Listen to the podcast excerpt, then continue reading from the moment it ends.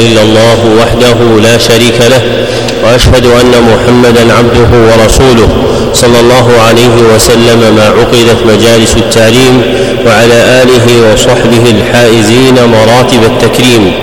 أما بعد فهذا الدرس العشرون في شرح الكتاب الأول من برنامج التعليم المستمر في سنته الأولى ثلاثين بعد الأربعمائة والألف وإحدى وثلاثين بعد أربعمائة والألف وهو كتاب تذكرة السامع والمتكلم للعلامة محمد بن إبراهيم بن جماعة رحمه الله ويليه الكتاب الثاني وهو بلوغ القاصد جل المقاصد للعلامة عبد الرحمن بن عبد الله البعلي رحمه الله.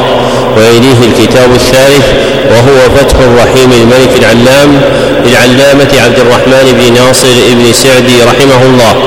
وقد انتهى من البيان في الكتاب الأول إلى قول المصنف رحمه الله تعالى في الفصل الأول من الباب الثالث السابع أن يأخذ نفسه بالورع. نعم.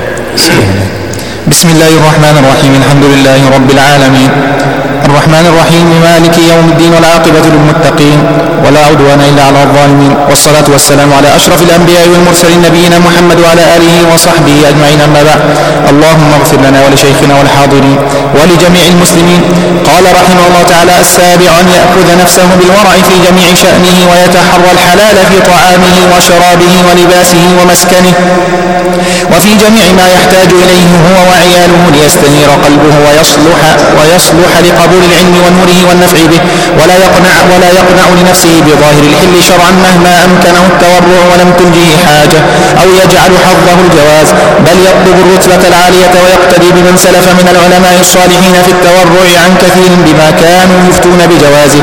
وأحق من اقتدي به في ذلك سيدنا رسول الله رسول الله صلى الله عليه وسلم حيث لم يأكل التمرة التي وجدها في الطريق خشية أن تكون من الصدقة مع بعد كونها منها ولأن أهل العلم يقتدى بهم ويؤخذ عنهم فإذا لم يستعملوا الورع فمن يستعمله. وينبغي له أن يأخذ الروح أن يستعمل الرخص في مواضعها عند الحاجة إليها ووجود سببها ليقتدى به ليقتدى به فيها. فإن الله تعالى يحب أن يؤتى أن تؤتى رخصه كما يحب أن تؤتى عزائمه. ذكر المصنف رحمه الله تعالى أدبا آخر من آداب المتعلمين. وهو الحض على استعمال الورع فقال مرشدا إليه أن يأخذ نفسه بالورع في جميع شأنه أي مستعملا له. وقد اختلف المتكلمون في السلوك والرقائق في حد الورع على أقوال متفرقة.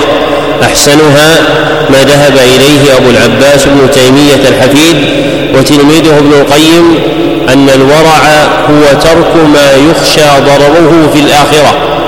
فكل شيء يخاف العبد أن يكون له ضرر في الآخرة فإن تركه هو الورع.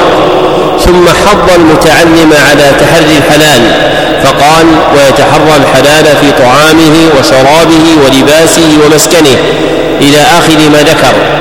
وعلل ذلك بقوله ليستنير قلبه ويصلح لقبول العلم ونوره والنفع به فإن الحلال له أثر في صلاحية المحل فإذا كان العبد إذا سأل داعيا الله عز وجل ملتمسا فضله وكان مطعمه حرام ومشربه حرام وغذي بالحرام فإنه يبعد الإجابة له كما جاء في حديث أبي هريرة رضي الله عنه عند مسلم وفيه أن النبي صلى الله عليه وسلم قال ثم ذكر الرجل يطيل السفر أشعث أغبر يمد يديه إلى السماء يا رب يا رب ومطعمه حرام ومشربه حرام وغذي بالحرام فأنى يستجاب لذلك.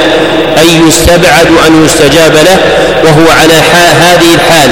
فإذا كان هذا في حق السائل الطالب فكيف يكون الأمر في حق من يتوقف ما يناله على فضل الله عز وجل وإمداده وهو طالب العلم. فإن طالب العلم لن يكون نائلا للعلم حتى يكون صالحا له. فإذا صلح قلبه أن يكون محلا للعلم ومن جملة ذلك تحريه الحلال فإنه يرزق العلم.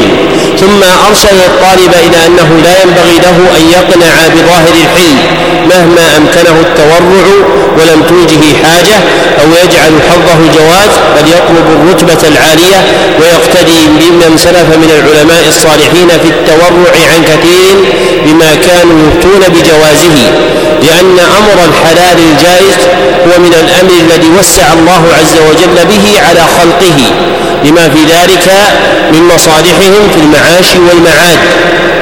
ومن أراد المراتب العالية فإنه يستغني عن كثير من هذا لا بالنظر إليه على وجه الحرمة ولا التحرز من الشبهة ولكن اشتغالا بما فوقه فإنه من اشتغل بأداء الواجبات والاستكثار من النوافل المستحبات شغله ذلك عن كثير من المباحات.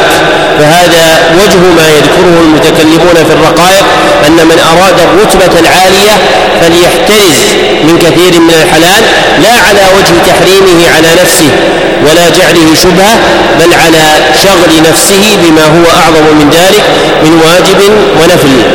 ثم ذكر أن من أحق من اقتدي به في ذلك النبي صلى الله عليه وسلم فإنه لم يأكل التمرة التي وجدها في الطريق كما في الصحيحين خشية أن تكون من الصدقة مع بعد كونها منها لأن الطريق ليس محلا وحرزا لحفظ الصدقات التي كان الناس يؤدونها إلى النبي صلى الله عليه وسلم.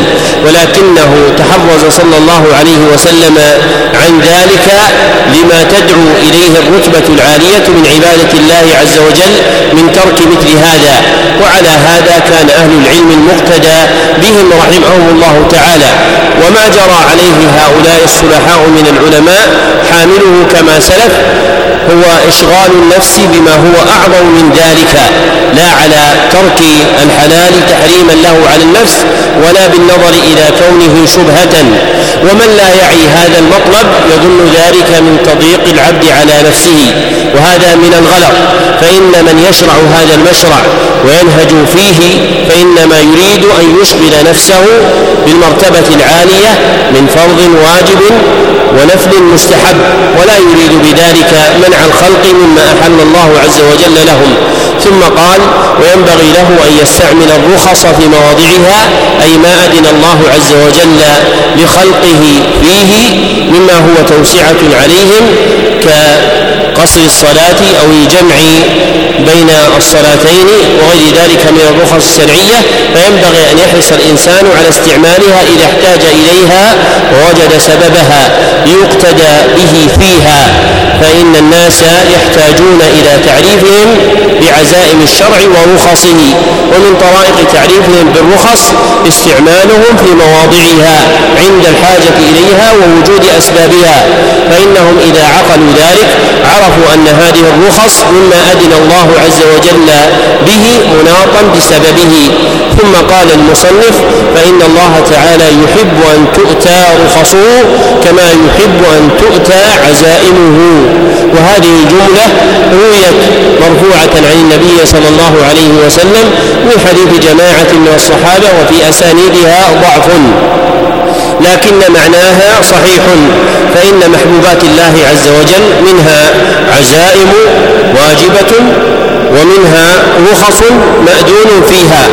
وكل ما شرعه الله عز وجل لنا فهو من محبوباته التي يحب أن تؤتى وأن يتعبد سبحانه وتعالى بها.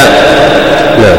أحسن الله قال رحمه الله تعالى الثامن أن يقلل استعمال المطاعم التي هي من أسباب البلادة وضعف الحواس كالتفاح الحامض والباقلاء وشرب الخل وكذلك ما يكثر استعماله البلغم المبلد للذهن. المثقل للبدن ككثرة الألبان والسمك وأشباه ذلك وينبغي أن يستعمل ما جعله الله تعالى سببا لجودة الذهن كمضغ اللبان والمشتكى على حسب العادة وأكل الزبيب بكرة والجلاب ونحو ذلك مما ليس هذا موضع, موضع شرحه. وينبغي أن يتجنب ما يورث النسيان بالخاصية كأكل أثر سؤر الفأر وقراءة ألواح القبور والدخول بين جمرين مقطورين وإلقاء القمل ونحو ذلك من المجربات ونحو ذلك من المجربات فيه.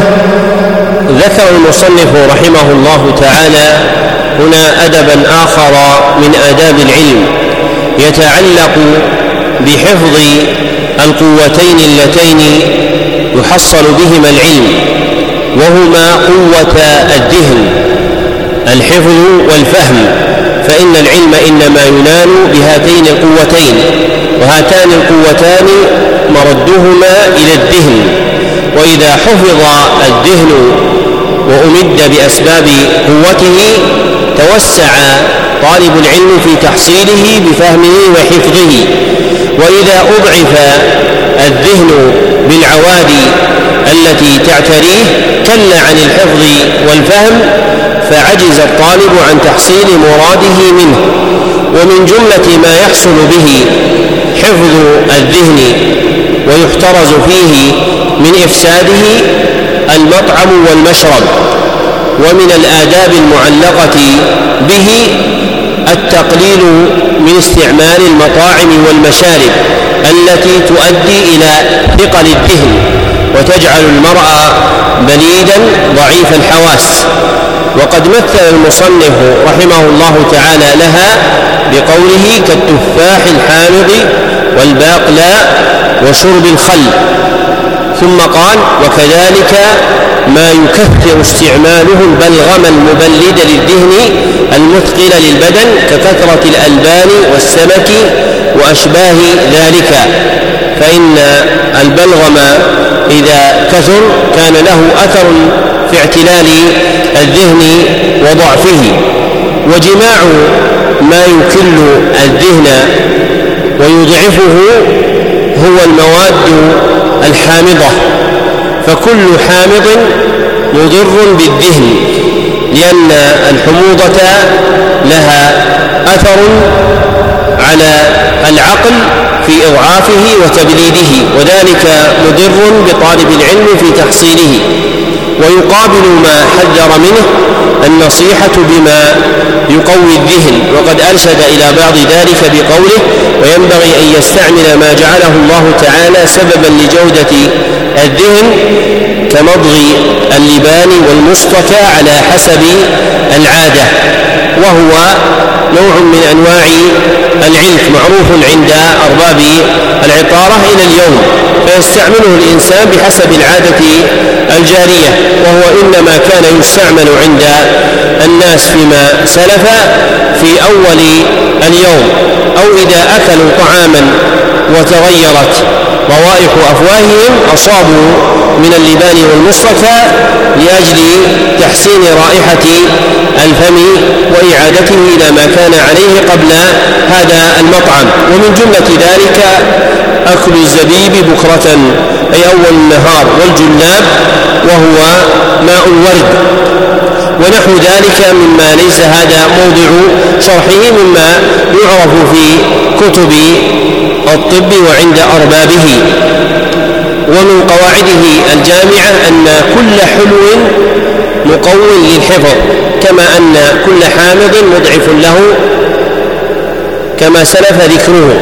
ثم ذكر رحمه الله تعالى أشياء ينبغي أن تجتنب لأنها تورث النسيان بالخاصية ومعنى قوله بالخاصية بما استكن فيها مما طبعه الله سبحانه وتعالى عليها فهي مخلوقة مؤدية إلى هذا الأمر.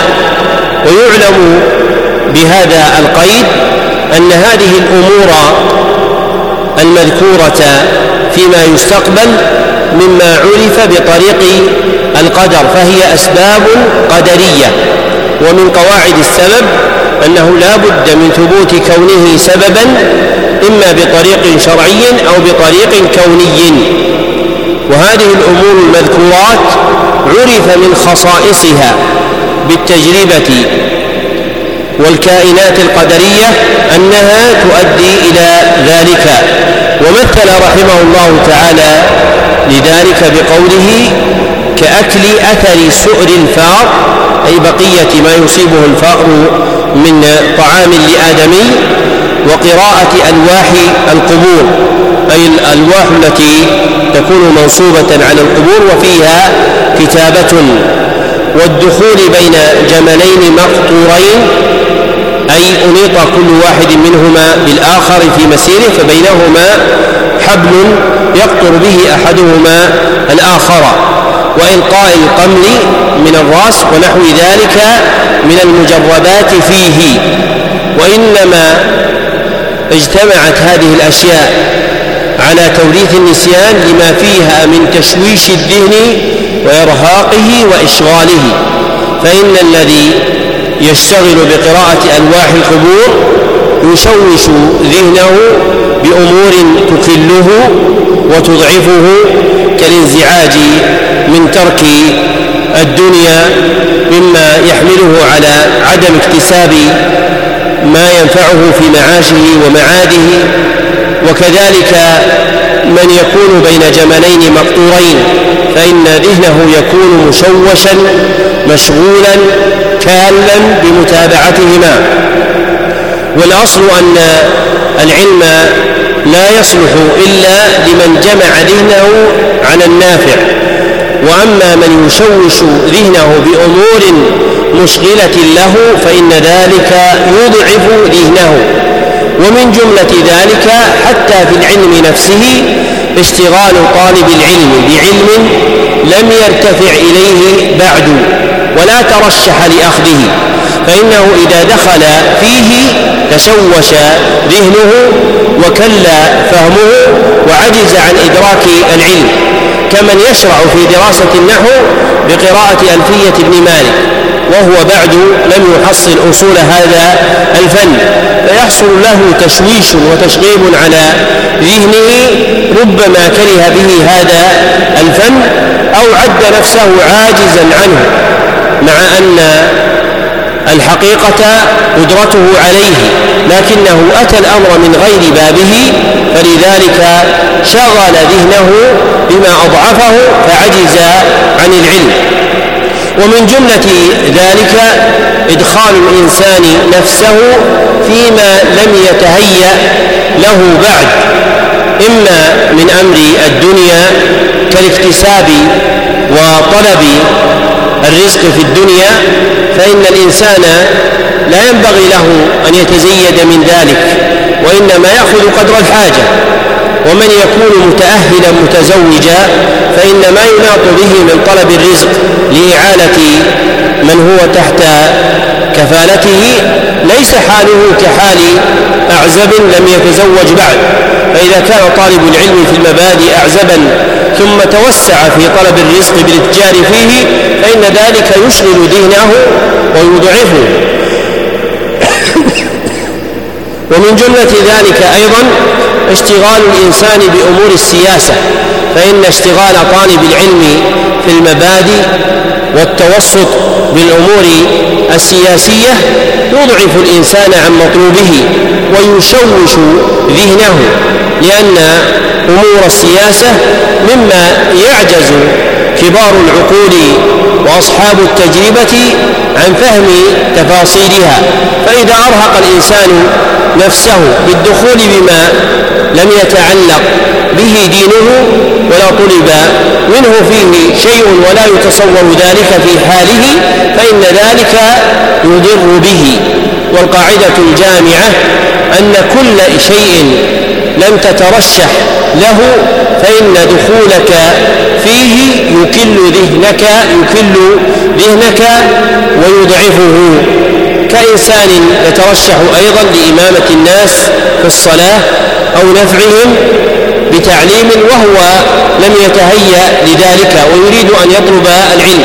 فمثل هذا يضعف ذهنه بتشتيت شمله بهذه المطلوبات المتفرقة فيكون ذلك عائدا على انزعاجه وميله عن العلم لعجزه عنه. نعم. أحسن الله عليكم. قال رحمه الله تعالى التاسع أن يقلل نومه ما لم يلحقه ضرر في بدنه وذهنه ولا يزيد في نومه في اليوم والليلة على ثمان ساعات وهو ثلث الزمان فإن احتمل حاله أقل منها فعل. ولا بأس أن يريح نفسه وقلبه وذهنه وبصره إذا كل شيء من ذلك أو ضعف بتنزه وتفرد في المستنزهات بحيث يعود إلى حاله. ولا يضيع عليه زمانه ولا بأس بمعاناة المشي ورياضة البدن به. فقد قيل إنه إنه ينعش الحرارة ويذيب فضول الأخلاط وينشط البدن. ولا بأس أيضا بالوطء الحلال إذا احتاج إليه. فقد قال الأطباء بأنه يخفف الفضول وينشط ويصفي الدين إذا كان عند الحاجة باعتدال.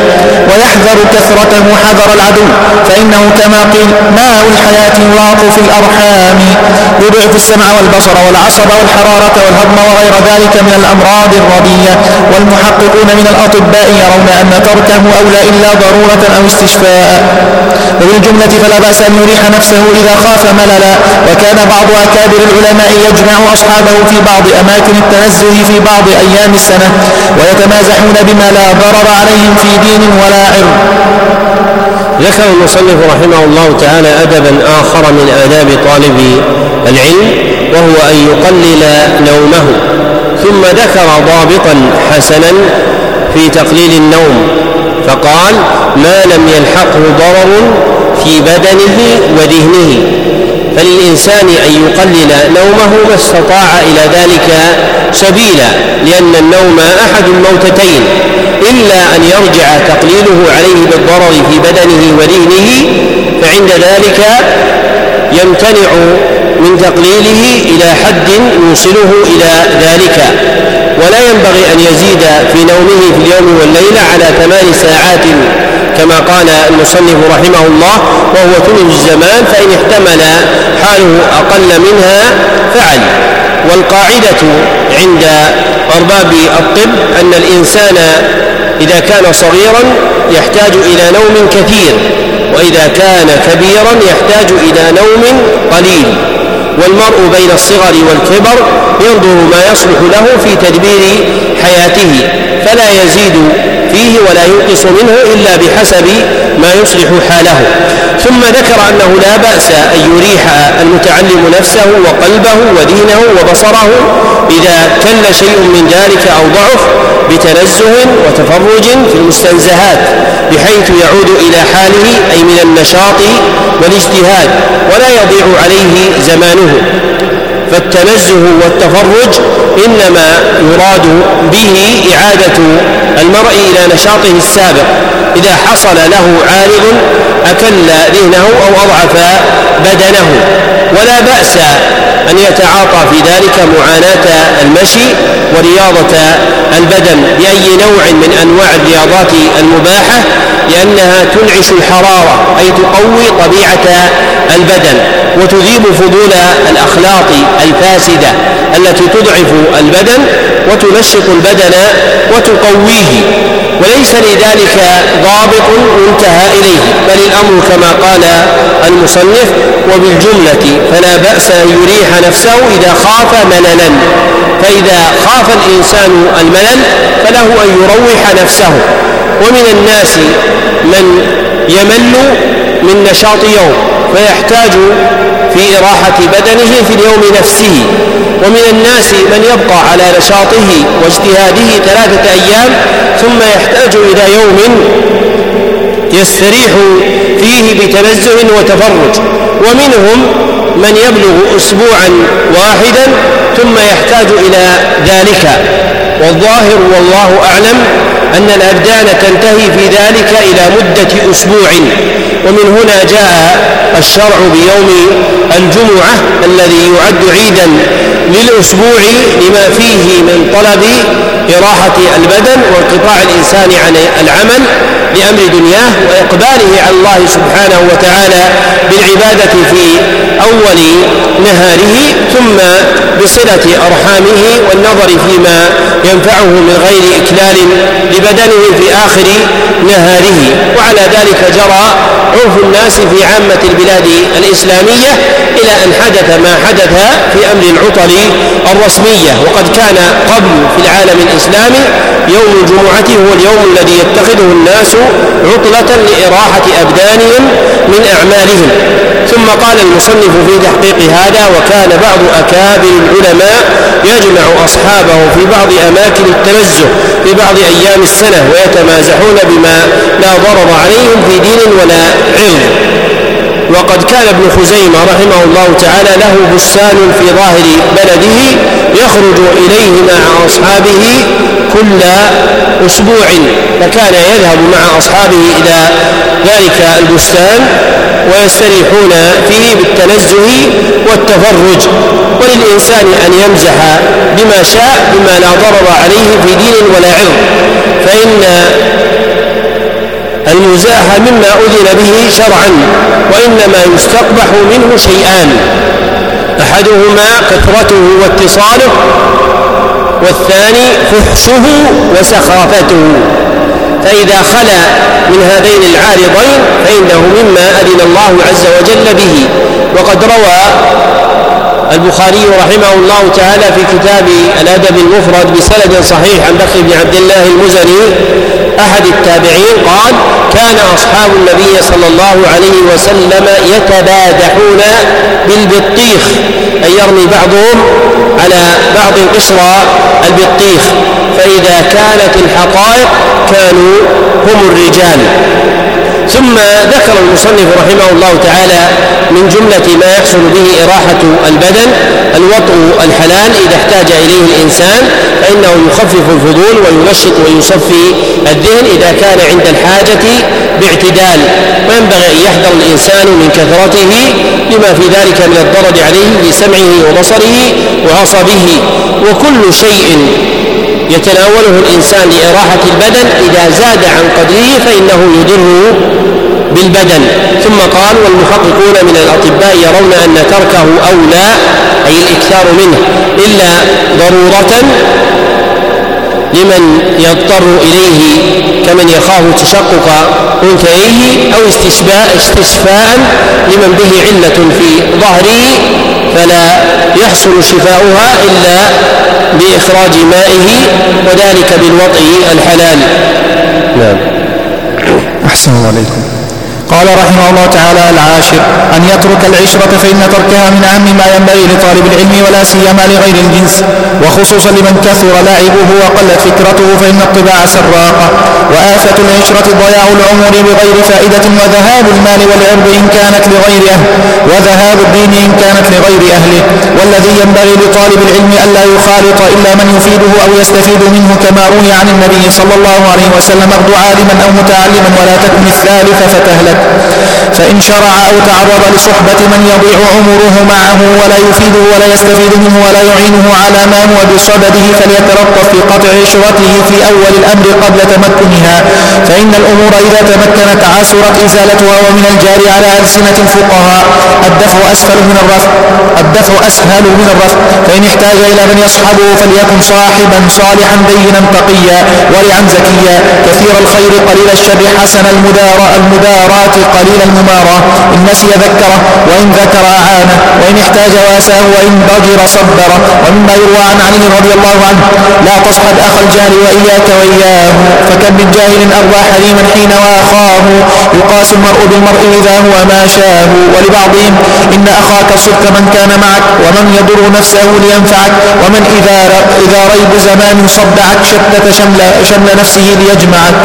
ختم المصنف رحمه الله تعالى آداب المتعلم في نفسه بأدب عظيم وهو أن يترك العشرة أي مخالطة الناس فإن أي مخالطة الناس فإن مخالطة الناس لا تأتي بخير ودخان أنفاسهم يضر بالقلب ومن أحسن المنقول من كلام الشعراء قول الحميدي صاحب الجدوى تلميذ ابن حزم رحمه الله تعالى لقاء الناس ليس يفيد شيئا سوى الإكثار من قيل وقال فأقلل من لقاء الناس إلا لأخذ العلم أو إصلاح حال فلقاء الناس لا يفيد المرء شيئا وإنما يستحسن منه ما كان فيه مصلحة معاش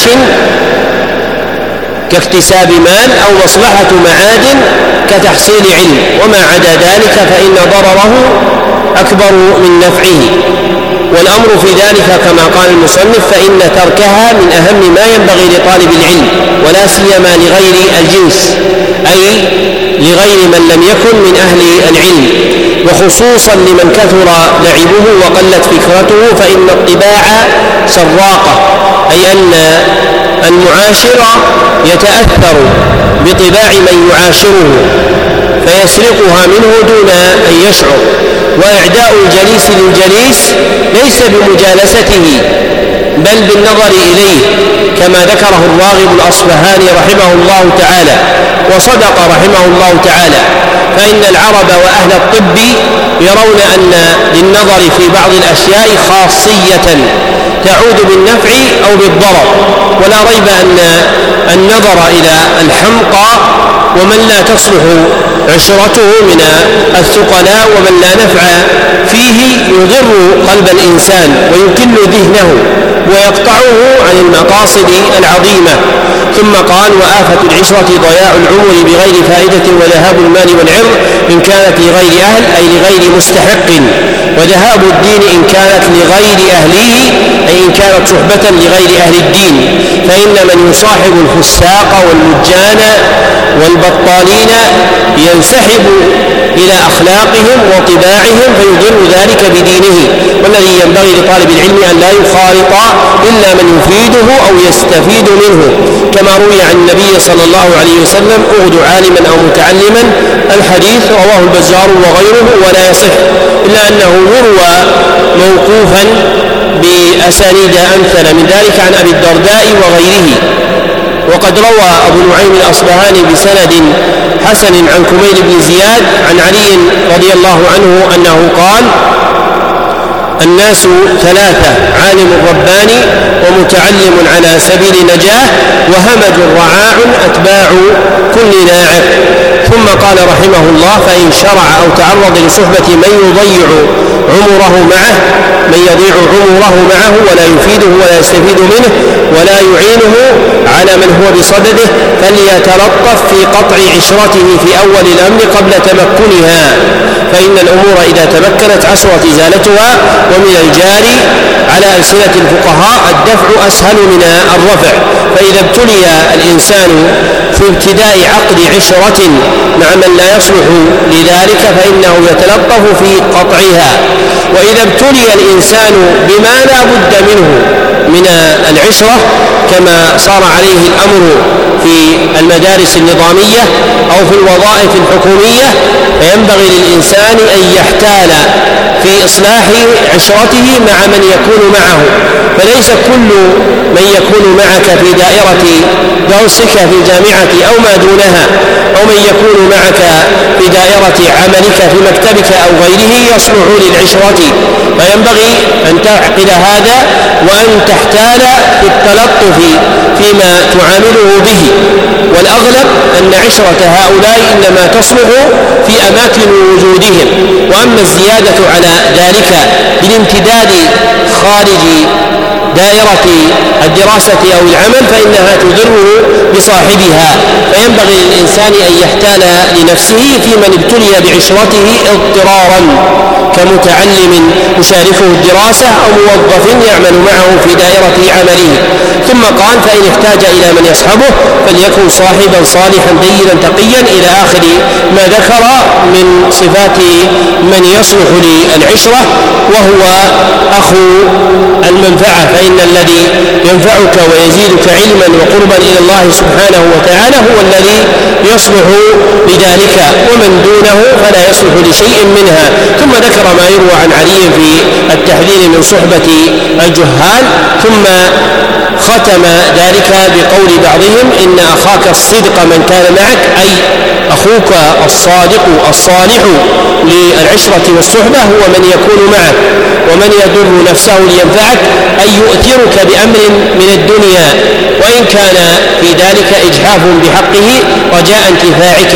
ومن إذا ريب زمان صدعك أي إذا حلت بك داهية من دواهي الدهر التي تضعفك وتفرق شملك فإنه يبذل نفسه دونك فيشتت شمل نفسه ليجمع شمل نفسك. وهذا آخر التقرير على هذا الكتاب. وبالله التوفيق.